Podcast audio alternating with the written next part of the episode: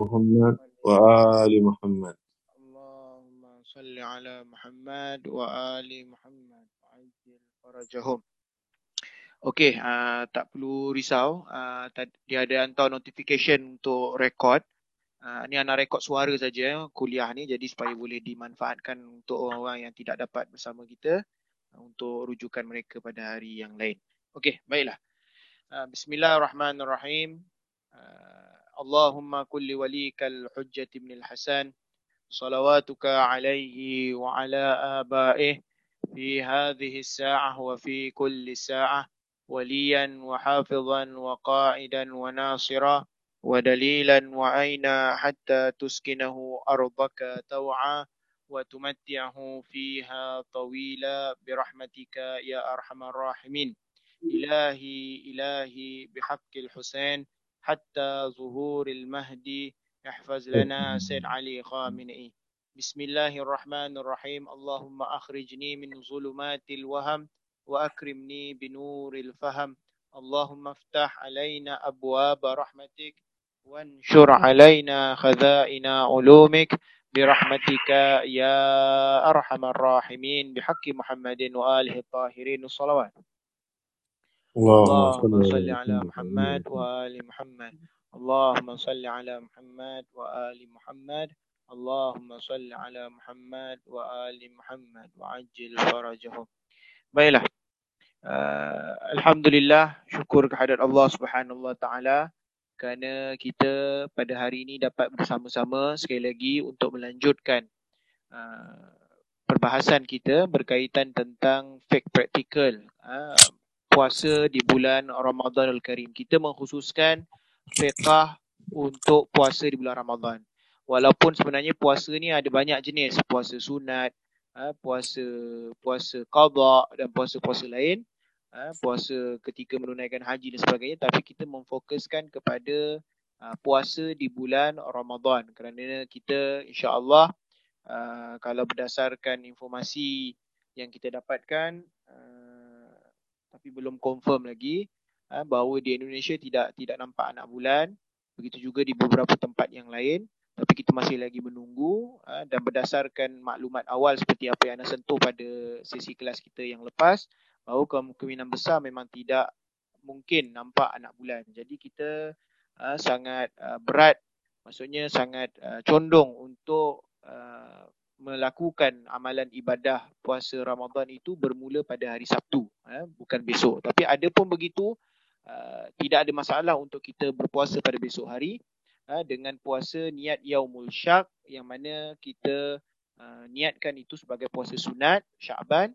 Jikalau nanti besok pagi atau tengah hari baru dapat khabar confirm uh, besok satu Ramadan kita hanya tukar niat. Kalau tidak dapat khabar sampai ke akhir teruskan niat ha, teruskan niat puasa sunat itu dan kita akan dapat pahala puasa sunat. Ha, jadi ala kulli hal insya-Allah moga Tuhan memberikan kita segala kekuatan untuk kita menghadapi memasuki bulan Ramadanul Karim. Baiklah, kita lanjutkan pada perbahasan kita. Pada yang lepas ana ulaskan sedikit bahawa kita uh, telah membicara, berbincang, apa, berko, uh, membicarakan tentang uh, perkara-perkara yang membatalkan puasa.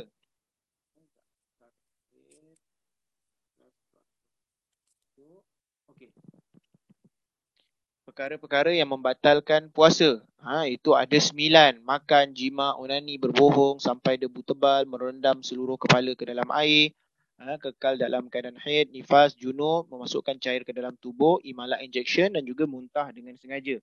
Jadi, uh, anda rasa benda ni dah clear. Jadi, kita masuk kepada bab kafarah. Ha, kafarah. Kafarah bermaksud denda. Denda.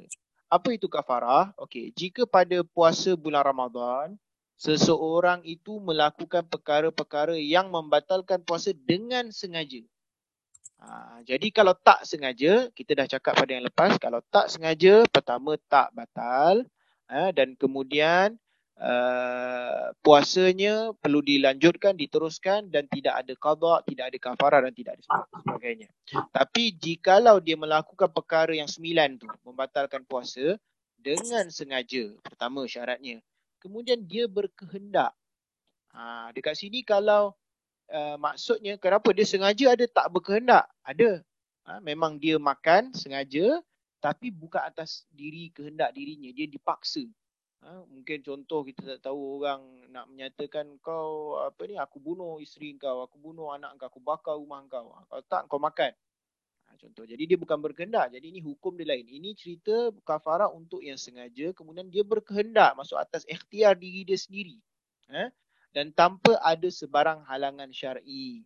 Ha, maksudnya dia bukan sakit, bukan uzur, bukan uh, seperti wanita keluar darah dan sebagainya tak ataupun musafir dan sebagainya maksudnya tak ada sebarang halangan yang syar'i maka selain puasanya batal dan diwajibkan qada dia juga perlu untuk membayar kafarah ha, jadi puasa dia batal kemudian nanti lepas bulan Ramadan dia perlu qada dan kemudian plus dia perlu membayar kafarah. Baik ketika dia melakukan muftir. Muftir maksudnya apa? Dia membatalkan puasa tu. Dia batalkan puasa itu, dia memiliki pengetahuan tentang kafarah ataupun tidak. Ha, contohnya, uh, waktu dia makan tu, dia ingat, oh makan di bulan puasa, membatalkan puasa sahaja. Perlu kabak. Itu saja dia tahu. Dia tak tahu bahawa makan di bulan puasa bukan sekadar membatalkan puasa, tapi ketika dilakukan dengan sengaja dan berkendak tanpa ada sebarang uh, alasan syar'i, maka perlu juga membayar kafarah. Ini yang bayar kafarah ni dia tak tahu. Tak kira lah dia tahu ke tidak, tetap kena bayar kafarah. Ha? Okey. Yang kedua poin. Apabila seseorang yang mempunyai masalah atau halangan tertentu lalu beranggapan bahawa puasa bulan Ramadan tidak wajib baginya dan disebabkan itu dia tidak berpuasa, kemudian setelah itu baru diketahui bahawa puasa wajib baginya, maka selain perlu qada, dia juga wajib membayar kafarah. Kerana hanya sekadar beranggapan bukan alasan yang kuat untuk dia iftar. Okey, ini selalu berlaku kepada uh, orang uh, yang ada sakit-sakit tertentu ataupun orang yang melakukan kerja berat ataupun orang yang uzur. Ana pernah jumpa secara peribadi uh, orang tua yang umur dia lebih kurang 60 tahun lebih, uh, dia tak berpuasa. Jadi bila anak tanya kenapa dia tidak apa berpuasa, dia mengatakan bahawa eh bukan orang tua tak wajib puasa ke?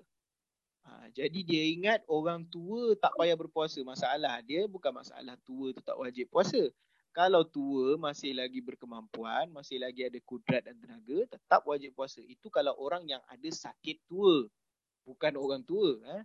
Ha, jadi dekat sini dia beranggapan bahawa oh tua apa tua je dia tak perlu berpuasa. Ataupun orang yang mungkin uh, dia ada apa uh, sakit-sakit tertentu uh, dia dia merasakan bahawa tak perlulah tak perlulah berpuasa kan? Uh, dia beranggapan tanpa ada uh, kepastian daripada doktor tidak ada maksudnya dia tidak berusaha dulu untuk berpuasa memang sampai ketika uh, boleh mendatangkan mudarat kemudian dia batalkan puasa. Tidak begitu. Daripada awal dia beranggapan oh ni aku sakit perut ni. Kan? Kalau aku puasa uh, mungkin masalah. Jadi tak perlu berpuasa. Uh, dia beranggapan. Sedangkan doktor tak cakap apa. Punya sakit perut biasa je. Jadi dekat situ dia perlu qada dan kemudian dia perlu kafah kafarah. Okey, jika seseorang melakukan perkara-perkara yang membatalkan puasa kerana ketidaktahuannya terhadap hukum syar'i, maka puasa tetap batal dan hanya perlu qada tanpa perlu bayar kafarah. Ha, contohnya jika seorang melakukan perkara-perkara yang membatalkan puasa kerana tidak ketahuannya terhadap hukum syar'i. Baiklah, di sini dia tidak tahu contoh berbohong atas nama Allah membatalkan puasa. Dia tak tahu. Ha? dan dia tidak tahu ni bukanlah atas sebab dia tak nak belajar tapi atas sebab kekurangan diri dia keterbatasan ha, apa waktu dia untuk belajar memang kekurangan. Ha, bukan sengaja-sengaja tak nak belajar. Bukan ketika ada sekarang ni dah mudah dengan online dengan apa segala macam dah segala macam tak ada alasan dah sebenarnya. Jadi sebenarnya kita hidup di zaman lebih moden ni sebenarnya lebih berat apa kita punya timbangan di sisi Allah kerana kita tak ada alasan. Semuanya dah jadi mudah. Ha, tak ada alasan kata, eh aku tak tahu, aku tak tahu. Kenapa kau tak bantu orang Palestin ni? Aku tak tahu cerita pun pasal Palestin. Tak, tak boleh nak tipu. Hari ni keluar, tekan je Facebook, keluar cerita, cerita pasal Palestin. Begitu juga hukum syar'i. Ha, kenapa kau tak apa tahu pasal hukum ni tak boleh kita cakap oh, Husainiah jauh ya Allah Husainiah jauh aku nak pergi susah dan sebagainya. Tak ada alasan ini ada kelas macam-macam ustaz buat. Belum-belumba sekarang buat online. Kan? Ha, jadi uh, tak ada alasan uh, untuk kita tidak uh, mengetahui. Ha, kemudian berhubungan dengan sebagainya mudah kalau ada masalah kita boleh bertanya. Ha, jadi dekat situ uh, kalau memang sampai keterbatasan dia tidak tahu dan sebagainya maka puasa tetap batal hanya perlu qada tanpa perlu bayar kafarah. Baiklah. Uh, sebelum nak lanjutkan lagi ada soalan ke? Kalau ada boleh terus unmute kan dan kemudian bertanya eh. Okey. Apabila seseorang melakukan sesuatu perbuatan yang dia tahu itu adalah haram tetapi tidak mengetahui bahawa hal itu membatalkan puasanya maka selain dari wajib baginya qada ihtiyat wajib juga dia membayar kafarah okey yang tadi kita bahaskan nombor tiga ni dia tidak tahu hukum syar'i ha contoh uh, dia tak tahu katakan merendam kepala ke dalam ke dalam uh, air membatalkan puasa okey itu fine dia hanya batal puasa qada saja tanpa bayar tapi yang keempat ini dia tidak tahu juga tapi yang dia buat tu adalah benda haram. Dia tahu benda tu haram. Ha, contohnya berbohong. Berbohong kan haram. Cuma dia tak tahu berbohong itu atas nama Allah boleh membatalkan puasa. Berbeza dengan yang tadi. Yang tadi rendamkan kepala ke dalam air bukan haram. Cuma dia tak tahu merendamkan kepala dalam air boleh membatalkan puasa. Itu saja. Yang ini dia tahu benda tu haram tapi dia tak tahu boleh membatalkan puasa. Ha, dekat sini untuk perkara-perkara yang haram dia lakukan walaupun dia tak tahu benda tu boleh batalkan puasa, puas selain daripada puasanya wajib qada batal ihtiyat wajib rahbar kata ihtiyat wajib dia juga wajib membayar kafarah ha? jadi kalau ihtiyat wajib bermaksud dekat sini kalau kita uh, boleh uh, boleh merujuk kepada a'lam yang lain tengok apa yang ulama yang a'lam setelah rahbar katakan kalau dia kata tak perlu bayar alhamdulillah tak perlu bayar kalau dia kata perlu bayar juga cari yang kedua kalau yang kedua pun kata setelah itulah yang alam pun mengatakan perlu bayar juga, cari yang ketiga. Ketiga pun kata, ah, sudah memang bayar je lah kitanya. Eh? Okey. Yang kelima, membatalkan puasa dengan alasan syari tidak perlu bayar kafarah. Tapi wajib baginya qadha. Ini jelaslah anda rasa. Ha, contoh, ha, membatalkan puasa atas alasan syari, musafir. Ha, dia tak perlu kafarah. Wajib qadha saja. Ha, datang head bagi wanita. Simple. Anda rasa benda tu simple. Ha? Okey jika seseorang berbuka puasa kerana telah sampai padanya berita yang dia sendiri tidak yakin bahawa telah masuk waktu maghrib dan kemudian baru dia mengetahui bahawa belum masuk waktu maghrib maka wajib baginya qada dan kafarah ini cerita dia dia nak buka kemudian ada satu orang yang dia tak dia tak percaya orang ni ha, tapi bila orang ni datang bagi tahu dah masuk waktu dia langsung makan walaupun sebenarnya dia tak percaya pada orang tu ha, dekat sini uh, dia selain puasanya batal qada kemudian dia perlu kafar kafarah. Ha, kalau yang dia yakin, ha, itu hukum dia lain. Nanti kita akan bahaskan dekat bawah. Ha, ini kalau dia tak yakin tapi diikut juga sebab dah lapor sangat kan. Ha, jadi kat situ dia perlu bayar kafarah. Baiklah. Kafarah ni kafarah berapa? Berapa sebenarnya? Apa sebenarnya kafarah? Kita kata perlu kafarah, perlu kafarah. Kafarah berapa? Ada tiga. Ha, memerdekakan seorang hamba. Ha, ini jelas sekarang tidak ada lagi lah. Tinggal dua berpuasa selama dua bulan. Ha, berpuasa selama dua bulan. Yang mana puasa selama dua bulan ni, satu bulan satu hari wajib berturut-turut. Okay, jadi contoh katakan pada bulan puasa, dia satu hari dia tak uh, puasa. Dia batalkan secara sengaja. Jadi dia perlu kabak satu hari. Ditambah dengan apa? Dengan kafarah. Kafarah dua bulan. Jadi satu bulan satu hari daripada hari pertama dia puasa sampai cukup 31 hari, iaitu satu bulan satu hari, dia perlu straight, tak boleh putus-putus, tak boleh hari ni puasa, besok tak, besok, lusa puasa balik, tak boleh. Dia mesti straight setiap hari berpuasa. Setelah 31 hari, ada baki berapa hari lagi? Ada baki lagi 29 hari untuk cukupkan 2 bulan genap dia punya kafarah tu.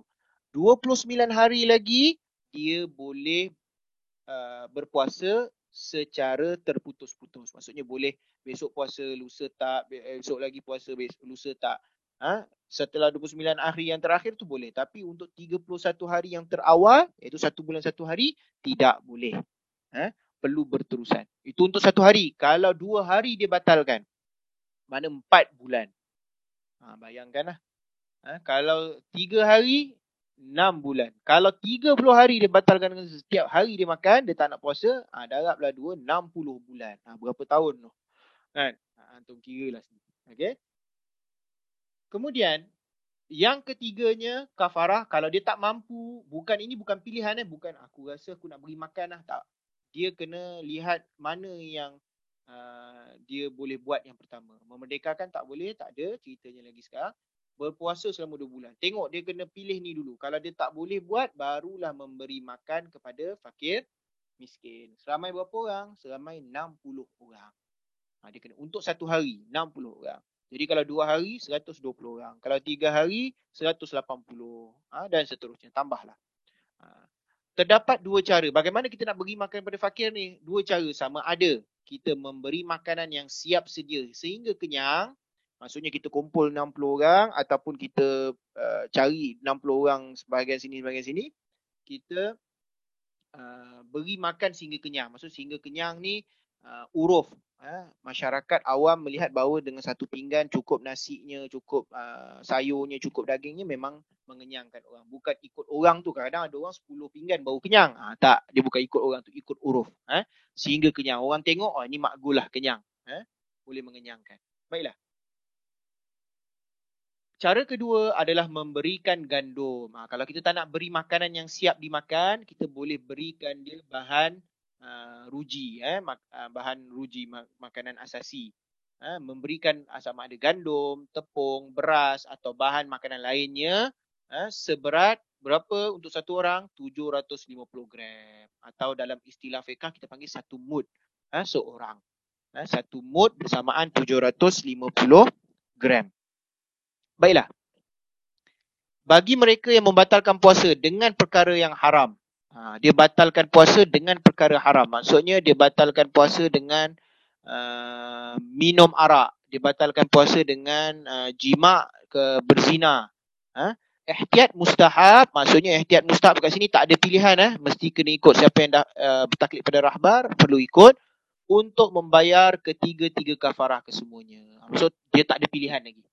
Ha, tiga ni buanglah kan, tinggal dua. Jadi dia, contoh satu hari dia minum arak, dia batalkan puasa dengan perkara haram, dia minum arak, dia perlu apa? Dia perlu puasa selama dua bulan dan juga beri makan kepada 60 fakir. Ha, kalau dengan benda haram. Ha? Dia, dia tak boleh pilih. Dia wajib kedua-dua ni. Okey. Jika seseorang itu tidak berkemampuan sama sekali, ha, untuk dua-dua ni dia tak mampu dia ada dia sakit tak boleh nak puasa 2 bulan berturut-turut kemudian nak beri makan pada 60 orang fakir dia sendiri pun fakir. Ha, tak boleh. Jadi jika sama sekali tak ada kemampuan untuk melakukan salah satu dari tiga anggaran kafaran dinyatakan maka dia perlu memberi makan kepada fakir seberapa banyak yang dia mampu. Kalau 10 orang mampu berilah 10 orang. Kalau satu orang satu orang lah tak ada masalah. Dan ihtiyat wajib selain daripada dia beri makan pada berapa orang yang dia mampu untuk dia beristighfar. Dia perlu juga beristighfar. Maksudnya bertaubat. Ha? Maksudnya jangan mengulangi lagi.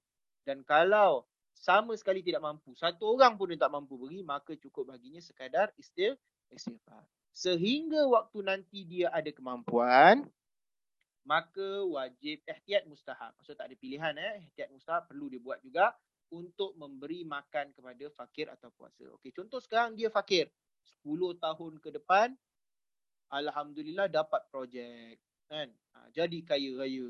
Jadi kaya raya dia dah dia dah berkemampuan untuk beri orang fakir makan. Jadi bukan bermaksud dah 10 tahun maka beban tu hilang pada dia. Tak.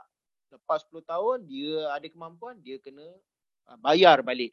Ha, hutang kafarah yang dia tak mampu dulu 10 tahun lepas untuk dia buat. Okey? Jelas eh ataupun dia dah sihat. Dulu dia sakit lepas 10 tahun dia dah sihat. Dia dah boleh berpuasa untuk uh, selama 2 bulan. Ha, dia kena puasa lah 2 bulan. Ha, untuk satu harinya. Walaupun dah 10 tahun. Okey? Khair. Uh, Okey, wanita yang membayar kafarah dengan berpuasa selama dua bulan. Ah, ni tadi kita kata yang puasa dua bulan kena 31 hari berturut-turut, betul? Masa masalahnya macam mana untuk perempuan? Kerana mungkin di pertengahan dia dia datang haid dan sebagainya. Maka dia boleh untuk wanita tu dia boleh menyambung puasanya setelah dirinya suci tanpa perlu mengulanginya. Tapi untuk laki tak. Ha? untuk laki ataupun wanita yang tak ada lagi darah haid, maka ketika dia putuskan dengan sengaja 31 hari tu dia tak berturut-turut dia kena ulang balik kira. Ha, kalau untuk wanita yang keluar darah haid atau nifas dan sebagainya, ha, dia just sambung tak perlu ulang. Ha? Okey. Uh, last terakhir, jika seseorang itu dalam satu hari melakukan lebih dari satu kali perkara yang membatalkan puasa, contoh dia makan lima kali, kan? maka baginya hanya wajib membayar satu kafarah saja. Yang dihitung satu kali kafarah. Ha? Bukan sebanyak berapa kali yang dia makan. Okay? Tetapi bagi jima' dan onani, ha, ni dua special case. Ha? Perlu perhatikan. Tetapi bagi jima' dan onani, ihtiyat wajib. Ihtiyat wajib maksudnya kita boleh merujuk kepada uh, ulama' yang alam setelah rahbar. Kalau kita bertakil pada rahbar. Ha? Ihtiyat wajib dia perlu membayar kafarah mengikut berapa kali perbuatan itu dilakukan. Jadi kalau dia jima uh, satu hari itu lima kali, maka dia perlu bayar kafarah kali lima untuk satu hari. Kalau selama sepuluh hari, setiap hari lima kali dia jima, uh, mana darabkanlah. Uh, darab sepuluh, kemudian darab lagi lima. Uh, uh, anda rasa jelas saya clear? Ada soalan tak sampai sini untuk kita masuk bab seterusnya? Ada soalan? Dengar ke ni? Senyap semua ni. Dengar, dengar Ustaz. Dengar. Ha. Takut pula cakap seorang-seorang. Okey, khair. Kalau anda rasa tak ada soalan, kita teruskan dengan bihaqi Muhammad wa ali Muhammad. Salawat. Muhammad wa ali Muhammad wa ajil farajah. Baiklah. Salli ala Muhammad wa ali Muhammad. Allahumma salli ala Muhammad ali Baiklah. Kita masuk kafarah uh, qada puasa qada Ramadan. Kafarah takhir menunda kafarah. Ana rasa ini kita tak perlu pergi sebab ini uh, bercerita tentang kafarah denda bagi puasa qada Ramadan. Ha, contoh puasa qada Ramadan Ah, di selain bulan Ramadan dia akan ada puasa qada jadi dia qada kemudian dia melakukan perkara yang membatalkan puasa qada dia ha, dia ada kafarah dia pula ha? ha jadi ni tak anda rasa uh, sebab makan waktu uh, jadi yang tu boleh rujuk kalau ada masalah tak faham boleh WhatsApp anda jadi kafarah takhir ha, kafarah takhir itu menunda kafarah maksudnya dia perlu uh, dua bulan berpuasa tu dia perlu bayar, bayar kemudian dia uh, menunda. Bukan ha, takut. Tunda tunda dia punya puasa qada dia. Ha, jadi dia ada kafarah lagi menunda puasa qada. Ha, antum boleh baca. Ha. Ada soalan ke berkaitan dengan puasa qada dan kafarah takhir tu? Sebelum kita pergi ke bab yang lebih praktikal iaitu fidyah. Ha. Okay, kalau tak ada, kita teruskan. Okey, bab keenam, fidyah. Okey, fidyah uh, kafarah lain eh, fidyah lain. Okey, kafarah denda, eh, fidyah adalah uh, bayaran ganti, eh, bayaran ganti. Dikatakan apa? Fidyah bayaran ganti ini wajib bagi kelompok berikut. Ha, iaitu pertama, lelaki dan wanita tua yang susah bagi mereka untuk berpuasa. Ha, kita kata lelaki dan wanita tua yang ada penyakit uh, sakit tua, sakit orang tua dia susah untuk dia ber, berpuasa atas apa alasan pun untuk mereka tak perlu berpuasa dan juga tak perlu qada hanya perlu bayar fidyah untuk satu hari yang dia tak berpuasa itu. Ha, contoh ada ana punya arwah atuk ana dulu dalam bulan puasa uh, selalunya dia akan cuba berpuasa. Ha, tapi dia tak akan dapat genap 30 hari kerana faktor usia tua kadang-kadang dia datang semput dan sebagainya. Jadi ada uh, dalam 30 hari dalam sebulan tu uh, kemungkinan uh, 20 hari yang memang dia tak puasa. 10 hari je dia puasa. Jadi 20 hari yang dia tak puasa tu dia akan bayar fidyah. Ha, dia tak perlu qada, dia tak perlu kafarah. Dia perlu bayar fidyah saja untuk satu hari. Ha, yang dia tak mampu puasa tu. Okey, itu kelompok yang pertama. Okey, kelompok yang kedua iaitu seseorang yang mempunyai penyakit sentiasa haus. Ha, ada orang yang jenis dia sakit sentiasa haus. Ha, ha, dekat sini dan puasa baginya merupakan satu hal yang sulit. Untuk orang ini, orang jenis macam ni ada penyakit uh, sentiasa haus ataupun yang seumpama dengannya, yang mana dengan pengesahan doktor dan sebagainya tak boleh berpuasa, dia juga tak perlu untuk qada dia hanya perlu untuk membayar fidyah untuk satu hari yang dia tidak boleh berpuasa ha? kemudian yang kelompok yang ketiga wanita hamil yang telah dekat dengan waktu melahirkan ha? nak nak bersalin dan puasa baginya membahayakan ha? puasa baginya membahayakan kandungannya jadi ni atas nasihat doktor lah doktor kata jangan berpuasa ni nak dekat salin dan sebagainya tapi uh, dia perlu membayar fidyah wajib juga qada nantinya. Untuk rahbar rahbar kata selain dia perlu bayar fidyah dia juga wajib untuk qada nantinya. Berapa hari yang mampu. Ha? sebagai ihtiyat lah berhati-hati. Okey. Wanita menyusu yang mana simpanan susu badannya tinggal sedikit. Ha, sehingga jika berpuasa akan membahayakan anak yang disusukannya. Ha, jadi untuk wanita yang seperti ini wajib untuk membayar fidyah bagi setiap hari yang dia tak mampu puasa ha, dan juga wajib juga qada nantinya. Ada sama kes lah dua ni. Ha. Okey, seseorang yang sakit dan puasa akan membahayakannya dan penyakitnya akan berlanjutan sehingga Ramadan tahun berikutnya. Ha, ini contoh orang sakit kemudian dia memang tak memang berterusan sakit sampai jumpa Ramadan. Tak ada peluang memang untuk uh, qada puasa dia. Jadi dia orang seperti ini tak perlu qada, dia hanya perlu membayar fidyah. Contohnya apa? Orang sakit gastrik. Kan? Ataupun orang apa lagi? Orang sakit sakit kanser ke ataupun orang sakit uh, apa? Uh, stroke ke dan sebagainya lah. Ha? puasa membahayakan, dia perlu makan obat dan sebagainya, maka penyakit berlanjut sehingga Ramadan tahun berikutnya. Jadi dia tak boleh uh, qada, jadi dia hanya perlu bayar fidyah saja. Okey. Fidyah berapa? Anggaran fidyah sama dengan anggaran kafarah takhir iaitu satu mud makanan 750 gram kepada seorang fakir bagi setiap harinya. Jadi kalau macam arwah Tok Ana anak kata tadi, dalam sebulan 20 hari yang dia selalunya tak dapat puasa. 10 hari je dia berpuasa. Jadi 20 hari tu je lah dia perlu uh, bayar fidyah. Jadi setiap satu hari tu bersamaan 750 gram. Katakanlah beras, kita bagi beras. Ha, kita bagi beras 750 gram makanan asasi lah. Makanan asasi 750 gram. Ah, kita kita pilih beras. Jadi katakan lebih kurang dalam uh, RM2.5 katakan harganya 7 7 atau 50 gram. Jadi RM2 uh, kita ambil lah kata RM3. RM3 darab uh, 20 hari dia tak tak boleh berpuasa mana 3 darab 20 jadi RM60 dia perlu bagi. Okey. Fidyah tu. Uh, jumlah dia. Okey, dibolehkan untuk memberi denda satu mud makanan untuk beberapa harinya kepada hanya satu fakir. Berbeza dengan kafarah, contoh 60 orang fakir tadi dia tak boleh kumpulkan 60 orang punya makanan dia bagi pada satu orang. Itu tak boleh kafarah, tapi kalau fidyah boleh. Fidyah nak tadi RM60 kan? Ha, dia tak perlu untuk setiap satu hari satu orang yang berbeza-beza bayar. Tak. Dia kumpulkan semua kepada satu orang. Dia bagi RM60 kepada satu orang saja. Cukup. Boleh. Ha?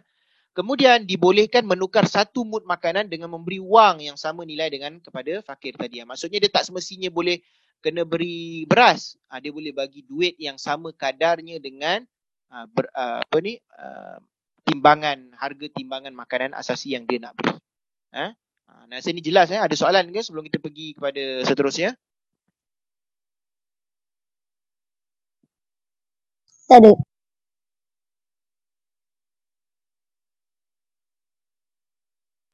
Tak ada. Tak ada bihaqi Muhammad wa ali Muhammad. Salawat.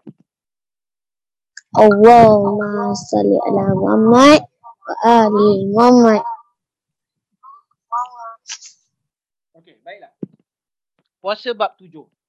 Iaitu puas wajib wajib qada tanpa kafarah. Ha, maksudnya ni kelompok-kelompok yang dia wajib qada tapi tak perlu bayar kafarah iaitu siapa iaitu tidak berniat puasa pada siang hari di bulan Ramadan atau berpuasa kerana riak Ha, jadi orang yang berpuasa kerana riak, kerana nak menunjuk-nunjuk dia hebat dia boleh berpuasa, orang di seperti ini dia wajib qada.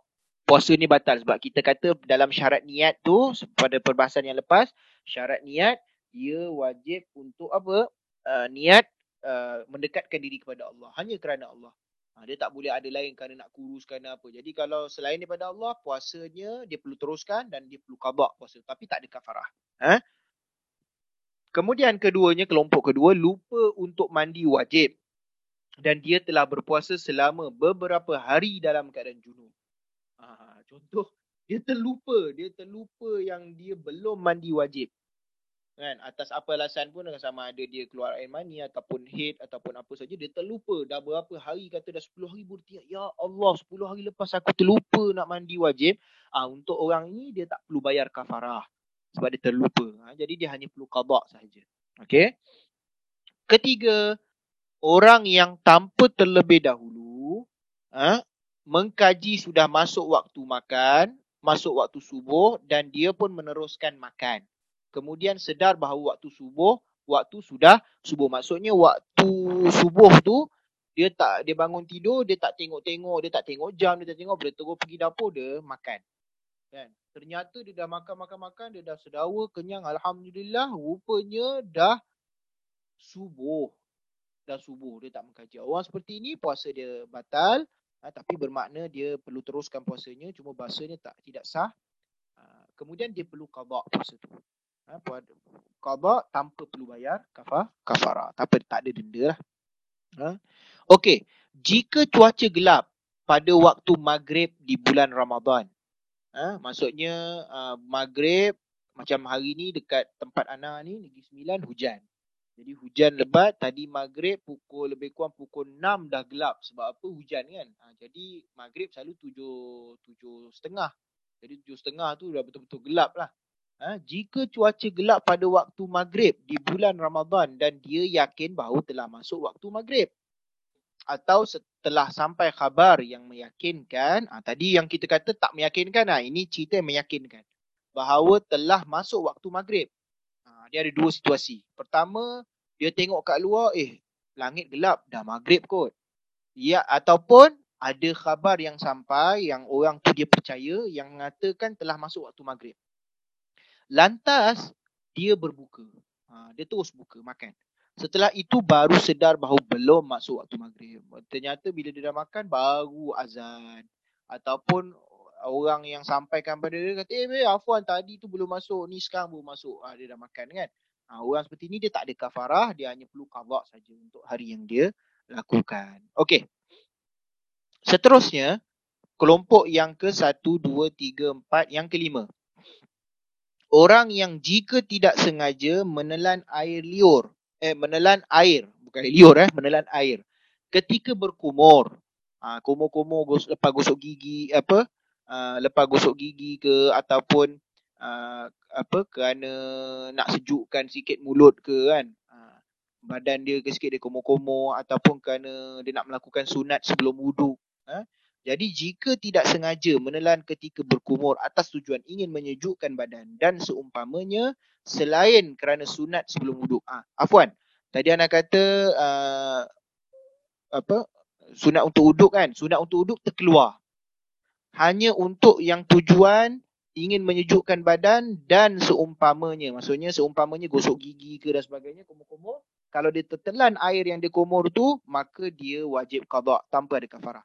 Tapi kalau dia tertelan kerana dia ingin melakukan sunat sebelum wuduk, puasa dia sah, tak ada qada. Ha, boleh terus. Ha? Kerana dia nak mengamalkan sunnah, cuma terlebih. Ha, di sini kira macam satu advantage lah, kelebihan bagi orang yang menghidupkan sunnah. Okey. Yang ke terakhir, keenam, uh, adalah puasa yang batal kerana musafir. Jadi orang musafir, dia perlu qada saja puasa dia. Ataupun kerana head, ataupun ni, nifas. Tak ada kafarah. Ha? Qadha saja. Okey. Uh, jika berlaku awan tebal, seseorang menyangka bahawa telah masuk waktu maghrib dan kemudian dia berbuka. Setelah itu menjadi jelas baginya bahawa belum. Uh, Okey, ni ulang tadi. Uh, oh, Afwan. Jika berlaku awan tebal, seseorang menyangka bahawa telah masuk waktu maghrib dan kemudian dia berbuka. Setelah itu menjadi jelas baginya bahawa belum masuk waktu maghrib, maka tidak wajib baginya qada. Ha?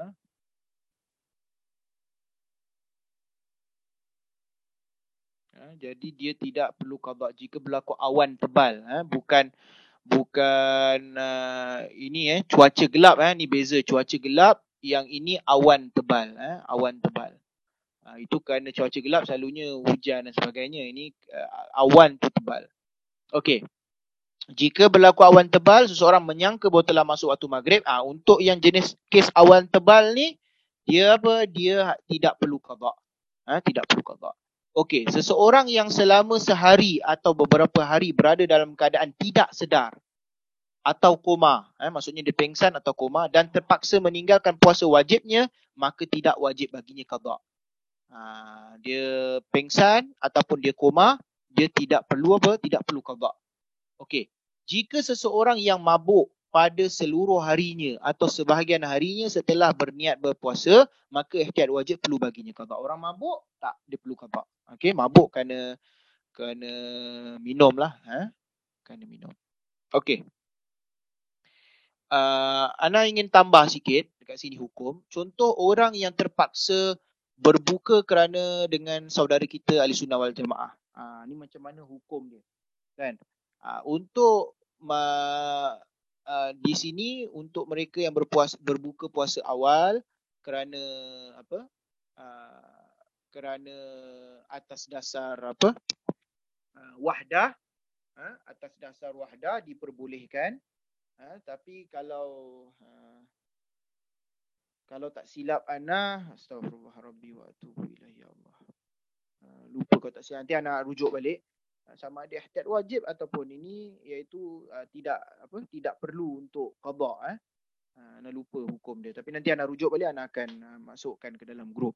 Uh, tapi kalau untuk pelajar uh, asrama uh, ataupun pekerja-pekerja yang duduk di uh, asrama yang mana ada guide dan sebagainya uh, di situ memang tak boleh lari dan sebagainya di mereka puasa mereka sah dan juga mereka uh, tidak juga perlu untuk qada Okey, tidak juga perlu untuk qada. Okey. Uh, sebelum kita masuk puasa musafir ada soalan ya?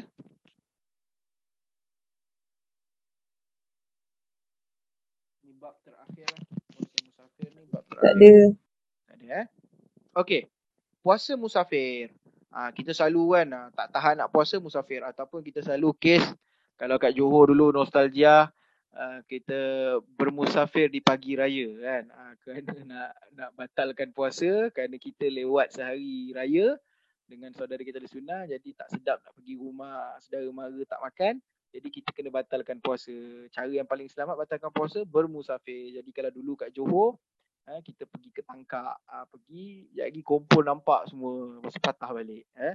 Uh, jadi jadi kita nak tahu syarat-syarat musafir ni supaya kita tak melakukan kesilapan. Okey. Uh, musafir dikatakan musafir iaitu pada setiap safar. Safar maksudnya perjalanan yang menyebabkan solatnya kasar. Maksudnya solatnya jadi daripada empat jadi dua. Ha? Maka tidak boleh baginya berpuasa. Ha? Maksudnya uh, kalau dalam uh, saudara kita ahli sunnah, uh, mereka boleh pilih. Mereka nak berpuasa ataupun tidak dalam keadaan musafir. Tapi kita tidak boleh. Maksudnya kita wajib untuk tidak berpuasa. Ha, tak boleh pilih. Aku rasa aku kuat lah nak puasa. Tak. Ini memang tak boleh. Batal. Tak sah. Eh? Sebab syarat untuk puasa tu sah adalah uh, bukan musafir. Eh? Jadi kalau dia bermusafir, puasanya tak sah, batal.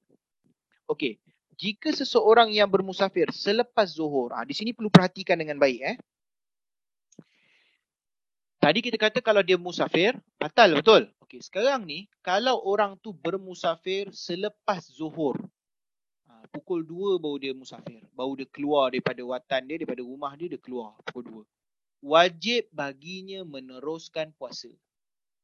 Ha, jadi yang kita katakan batal puasanya, tak boleh berpuasa kalau dia bermusafir sebelum zuhur zuhur. Tapi kalau dia selepas zuhur baru dia bermusafir, dia boleh meneruskan puasa. Tetapi jika dia bermusafir sebelum zuhur, maka puasanya batal dan wajib baginya qada. Itu kita kata tak boleh. Eh? Ha, tapi kalau selepas zuhur baru dia keluar, tak ada masalah, boleh teruskan berpuasa. Jadi kalau kita nak uh, rugi tak nak apa, tak nak batalkan puasa, rancanglah perjalanan kita selepas zuhur. Namun tidak boleh baginya melakukan iftar berbuka puasa sebelum sampai pada batas tarakhus. Dan jika tidak, selain qada wajib atasnya kafarah. Okey. Untuk mereka yang bermusafir selepas apa? Sebelum zuhur. Kalau selepas zuhur dia wajib teruskan lah. Ha, bukan boleh pilih eh, bukan boleh batalkan. Tak, tak boleh batalkan. Dia wajib teruskan. Tetapi jika dia musafir sebelum zuhur, kan kita kata puasanya batal, tak sah. Okey, apakah dia keluar je daripada rumah dia boleh terus makan? Tak, dia tak boleh terus makan. Dia perlu tunggu sampai batas tarakhus. Ha, sempadan dia punya daerah. Keluar daripada sempadan dia punya daerah sehingga tidak nampak lagi apa tembok-tembok atau bangunan di daerahnya lebih kurang mungkin kalau daripada kalau kita ambil selalu tol lah eh, tol kalau daripada daripada apa Johor tu tol Skudai kita ambil ke depan sikit dalam 2 km. Kan ha, selalu orang-orang kita akan ambil sampai Kulai. Ha, selalunya tu daripada tol Skudai sampai ke Kulai. Jadi bila sampai di Kulai baru boleh makan. Eh, baru kita boleh start makan. Tapi kalau sebelum daripada tu kita dah makan, belum sampai tahap tarakhus kita dah makan, maka selain qada wajib kita bayar kafarah kerana kita sengat kita hukum membatalkan puasa dengan sengaja eh, belum belum ada alasan syar'i lagi untuk kita batalkan okey jika bermusafir dan kembali semula ke watannya sebelum zuhur maka dibolehkan baginya meneruskan puasa. Okey ni ada dua situasi. Dia bermusafir pukul uh, se, apa pukul uh, daripada Johor dia pergi ke uh, tang uh, dia pergi ke Muar pukul uh, 6 pagi dia gerak eh pukul 6 pagi dah start berpuasa jadi dia gerak daripada Johor ke Muar. Kemudian daripada Muar dia patah balik ke Johor. Dia just ambil barang je. Dia patah balik ke Johor. Dia sampai balik ke watan dia iaitu Johor sebelum waktu zuhur. Bila dia sampai balik sebelum waktu zuhur, maka dia wajib uh, dia boleh untuk meneruskan puasa dia. Ha, dia boleh. Dengan syarat dia tak batalkan puasa lah ketika di muar. Ha, kalau dia dah di muar tu dia dah makan apa mi bandung muar, dia dah perkena kopi 434 kan. Ha, dah tak ada cerita lagi lah nak teruskan puasa. Tapi kalau dia tak membatalkan puasa di muar kemudian dia patah balik sebelum zuhur, dia boleh teruskan puasa dia. Ha? Ah, dia boleh teruskan puasa dia. Okey. Ini kes yang pertama. Kes yang kedua, dia bergerak daripada Johor pukul 3 petang iaitu selepas Zuhur. Okay. Dia wajib tak dia pergi nak pergi ke Muar. Jadi dia wajib tak untuk meneruskan puasa dia? Yes, dia wajib meneruskan puasa dia sebab dia bermusafir selepas Zuhur. Dia sampai di Muar. Dia sampai di Muar, dia duduk apa semua sampai malam. Besok pagi baru dia balik ke Johor dan dia sampai ke Johor sebelum azan Zuhur. Jadi di situ dia boleh meng meneruskan puasa dia dengan syarat dia tak makan lah waktu di Muar tu dalam waktu puasa tu dia tak makan. Dan kemudian dia sampai di Johor dalam waktu sebelum Zuhur dia boleh teruskan puasa. Okey? Clear eh? Uh, anda rasa bag, bab watan pun clear. Watan iaitu tempat uh, tempat yang kita uh, dia ada dua jenis watan, eh, tempat kita lahir dan juga tempat kita menetap. Eh? Tempat kita menetap adalah watan. Eh? Nanti kalau tak silap Ana ada bab watan sini tak? Oh tak ada. Dulu Ana ada masukkan bab watan ni. Okey. Okay, tak ada. Okey, khair tak apa. Okey, watan ni Ana berikan sedikit uh, tambahan uh, watan bukan saja kita lahir kat situ kita dikira watan eh contoh uh, ana lahir dekat Johor tapi ana lahir je dekat Johor kan uh, habis bulan je habis pantang je dah pindah ke Melaka jadi Johor bukan watan ana yang watan ana mana watan lahir ana watan lahir ana adalah Melaka kerana ana membesar di Melaka ha, daripada lepas habis pantang dah pindah ke Melaka uh, Melaka sampai ke besar sampai kata umur 15 tahun jadi watan Ana yang watan lahir adalah Melaka. Kemudian Ana bekerja di uh, Ana menetap sekarang di Negeri Sembilan. Jadi watan kedua Ana, watan menetap adalah Negeri Sembilan. Jadi Ana ada dua watan. Satu bila Ana balik Melaka, dihitung sebagai watan Ana kerana itu watan lahir Ana. Ha? Kedua watan uh, kedua Negeri Sembilan juga adalah watan Ana. Jadi dalam kedua watan ni Ana uh, dihitung sebagai orang yang tidak bermusafir. Boleh meneruskan puasa. Ha? Okey. Syarat-syarat dikira sebagai puasa musafir. Ha, bagaimana kita nak kata sah kita bermusafir dan kemudian kita tak tak perlu berpuasa? Iaitu pertama syarat dia masafah. Masafah maksudnya jarak. Ha? Jarak pergi pulang ha? mesti 8 farsah bersamaan 45 kilometer dengan syarat jarak perginya tidak kurang daripada 22.5 km. Ha, pergi mesti 22.5 km, tak boleh kurang. Ha, jadi kalau uh, jadi kalau patah balik 22. Uh, contoh kita pergi kita nak pergi jalan shortcut. Uh, 20 km je. Tak cukup 22 km kan. 20 km balik kita ikut jalan jauh. Tapi bila tambah dua-dua, bila tambah dua-dua, sekejap eh. Okey. Bila tambah dua-dua cukup 45. Cuma pergi dia tu dia tak cukup syarat dia tu 22.5. Ha, kalau balik kurang 22.5 tak ada masalah. Contoh pergi dia 30, balik dia kurang daripada 22.5. Tambah kedua-dua jadi 45. Sah. Dikira sebagai musafir. Tapi kalau pergi dia, dia pilih jalan shortcut, balik dia pilih jalan jauh, ini tak dikira sebagai musafir. Ha? Jelas eh? Rasa clear eh? Okey. Kalau ada terus je unmute dan tanya soalan eh ataupun boleh hands up. Ha? Ada ikon kat bawah-bawah tu cantik lah kita orang susun kan. Boleh tekan eh. Okey. Memiliki niat dari awal untuk bermusafir sejauh 8 farsah. Ha, maksudnya dia daripada Johor dia memang niat nak pergi musafir sejauh 45 km bukan mula-mula dia nak pergi Kulai je. Ha, kemudian daripada Kulai baru dia nak pergi ke apa? Uh, pergi ke Sedenak kan? Ah tak. Jadi kalau macam itu yang dihitung adalah apa? Kulai ke sedenak bukan johor ke sedenak. Kalau ikutkan johor ke sedenak dah lebih uh, 22.5 km maksudnya dah cukuplah syarat musafir. Tapi kerana pada awalnya dia just nak pergi ke kulai je. Jadi kemudian baru dia nak lajakkan ke sedenak. Sedenak tak ada pada perancangan awal dia jadi yang dihitung adalah daripada kulai ke sedenak kulai ke sedenak kurang daripada 45 km meter. Jadi di sini dia tak dihitung sebagai musafir. Dia perlu daripada awal ada niat nak lebih. Ha? Lebih. Okey. Okey. Ketiganya, tidak menukar niat sepanjang perjalanannya sebelum sampai ke destinasi. Ha, maksudnya, awal yang tadi kes, pada awal dia tak ada niat nak pergi musafir ke Sedenak. Yang ini memang daripada awal dia nak pergi ke Sedenak. Tapi tengah-tengah jalan, eh tak nak pergi Sedenak, pergi Kulai je ah tak dihitung. Sebab apa? Tak sampai 22 km dia kena sampai dulu ke Sedenak kemudian daripada Sedenak dia nak tukar nak patah balik ke Kulai itu tak ada masalah. Tapi kalau di pertengahan perjalanan dia tukar niat tak dihitung sebagai musafir. Kalau kuranglah 22.5 km okey. Kemudian dia tidak melintas watan atau tempat yang diniatkan untuk menetap lebih 10 hari di pertengahan perjalanannya. Okey contoh dia nak pergi daripada Johor nak pergi Sedenak tapi dia singgah ke Kulai, rumah apa Anti Zila. Ha, dia duduk 10 hari kat rumah Anti Zila. Kan? Kemudian daripada Kulai, dia bergerak ke Sedenak. Ha, jadi yang dihitung adalah daripada Kulai ke Sedenak sebab dia dah menetap 10 hari di di Kulai. Ataupun dia uh, dia nak pergi Melaka. Kan? Dia nak pergi Melaka tapi watan tempat dia lahir membesar adalah Tangkak. Jadi tangkak dengan Melaka tak sampai 22 apa 45 km. Ha, jadi dah lalu watan dekat situ. Ha, jadi kat situ dia uh, tak dihitung sebab dihitung daripada watan dia iaitu tangkak ke Melaka. Ha. Ha, saya jelas. Okey, safar bukan uh, safar yang dibenarkan syar'i. Maksudnya dia ber, bermusafir tu ada dengan alasan yang dibenarkan syar'i iaitu bukan untuk maksiat, bukan untuk pergi clubbing ke untuk merompak, untuk bunuh orang, tak dikira sebagai musafir.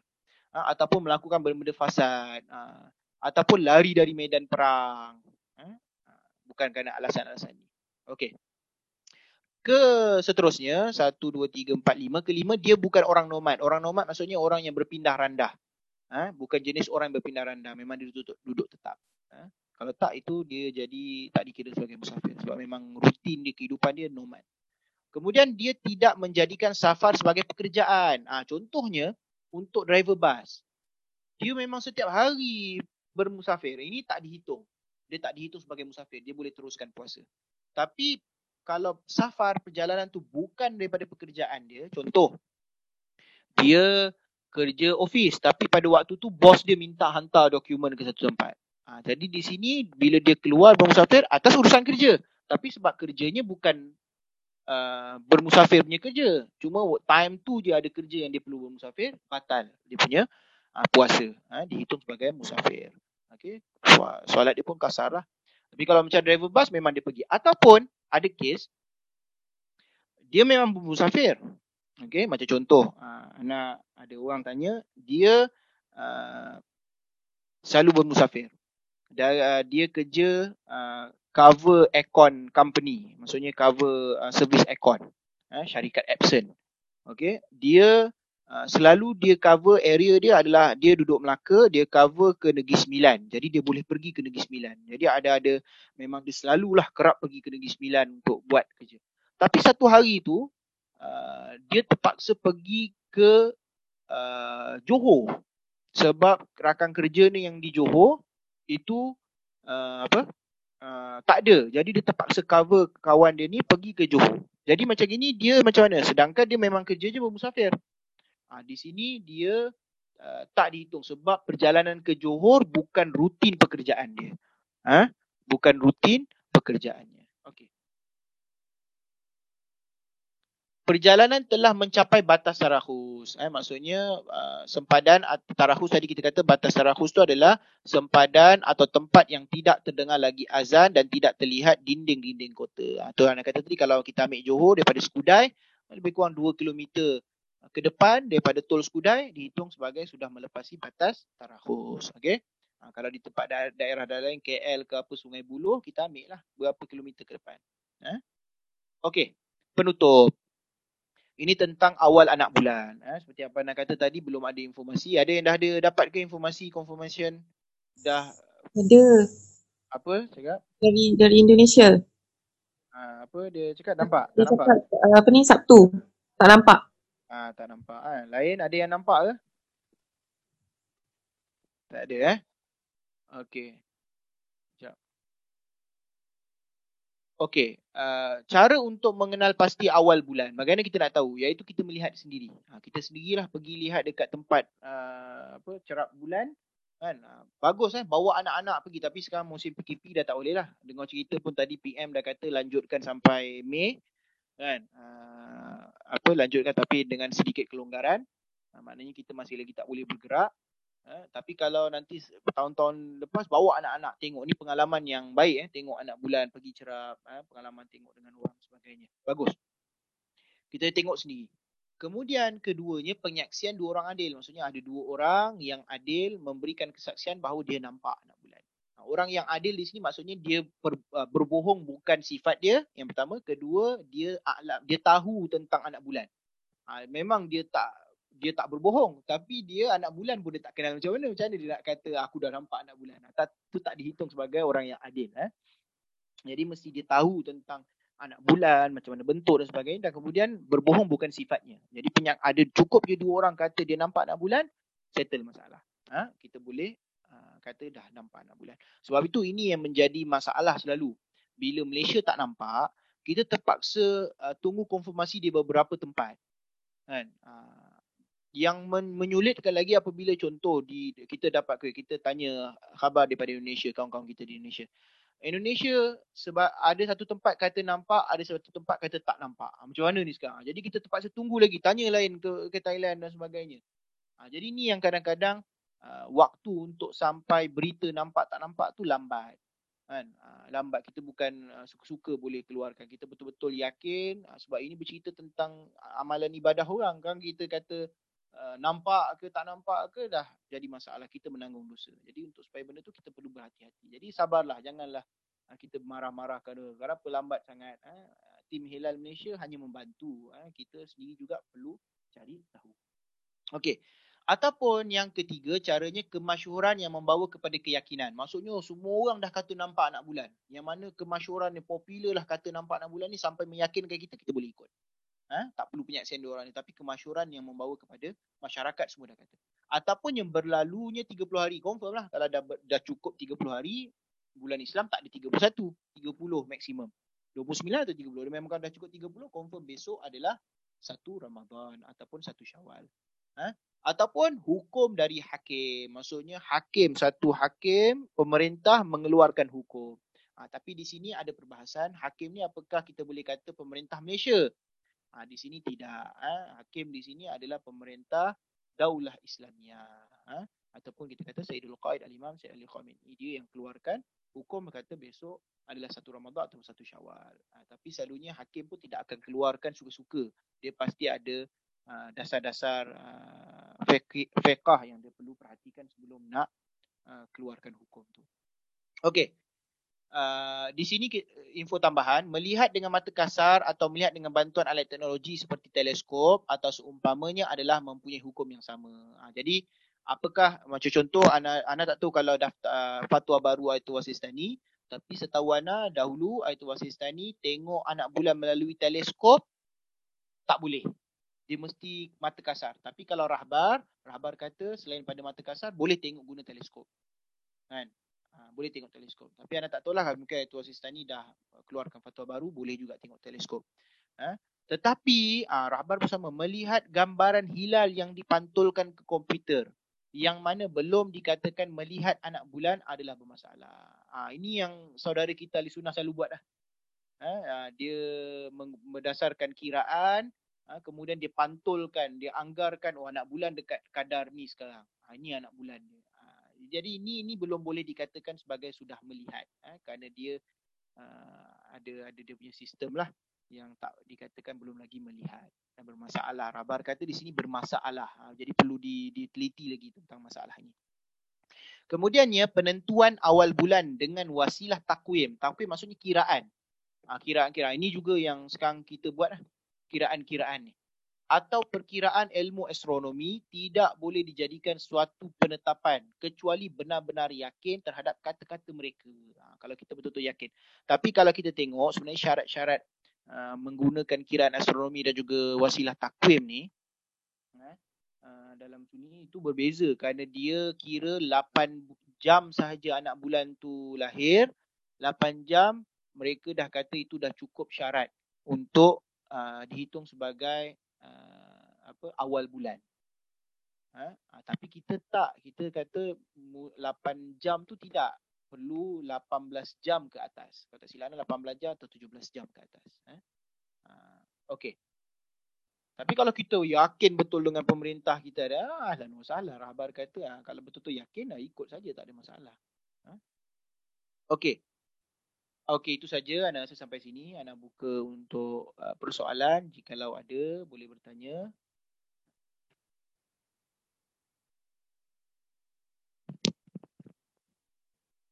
Ada soalan ke?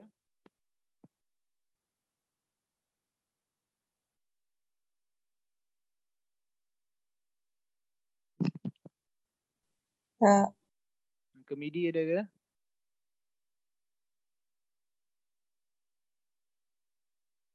Komedi ada. Ha. Rasanya kalau tak ada soalan, anda rasa sampai situ saja. Uh, InsyaAllah uh, kita bermula besok uh, setiap malam. Eh, setiap malam kita akan melakukan doa iftitah pukul 10. 10 malam kita akan start. Eh, doa iftitah. Uh, besok khusus doa iftitah dan juga uh, doa akhir Syaban dan awal Ramadan. Kemudian uh, hari-hari seterusnya bulan Ramadan kita akan uh, buat doa iftitah dan juga ziarah Ashura.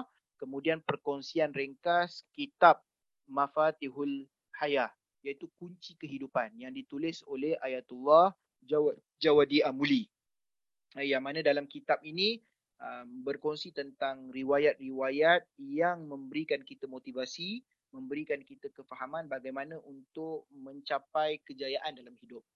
Uh, uh, untuk beberapa perkara yang kita perhatikan sebab tu dikatakan kitab ni adalah Mafatihul Hayah, kunci-kunci kehidupan. Uh, lawan dengan Mafatihul Jinan, kunci-kunci syurga, itu munajat kita, ini Mafatihul Ayah, iaitu apa yang perlu kita lakukan dalam hidup praktikal kita supaya hidup kita menjadi hidup yang beruntung, hidup yang berjaya. Ha, ha? Okey, insyaAllah jadi anak serahkan pada Uncle Midi, Uncle Midi pun dah naik tu uh, untuk untuk seterusnya lah. بحق محمد وآل محمد الصلوات.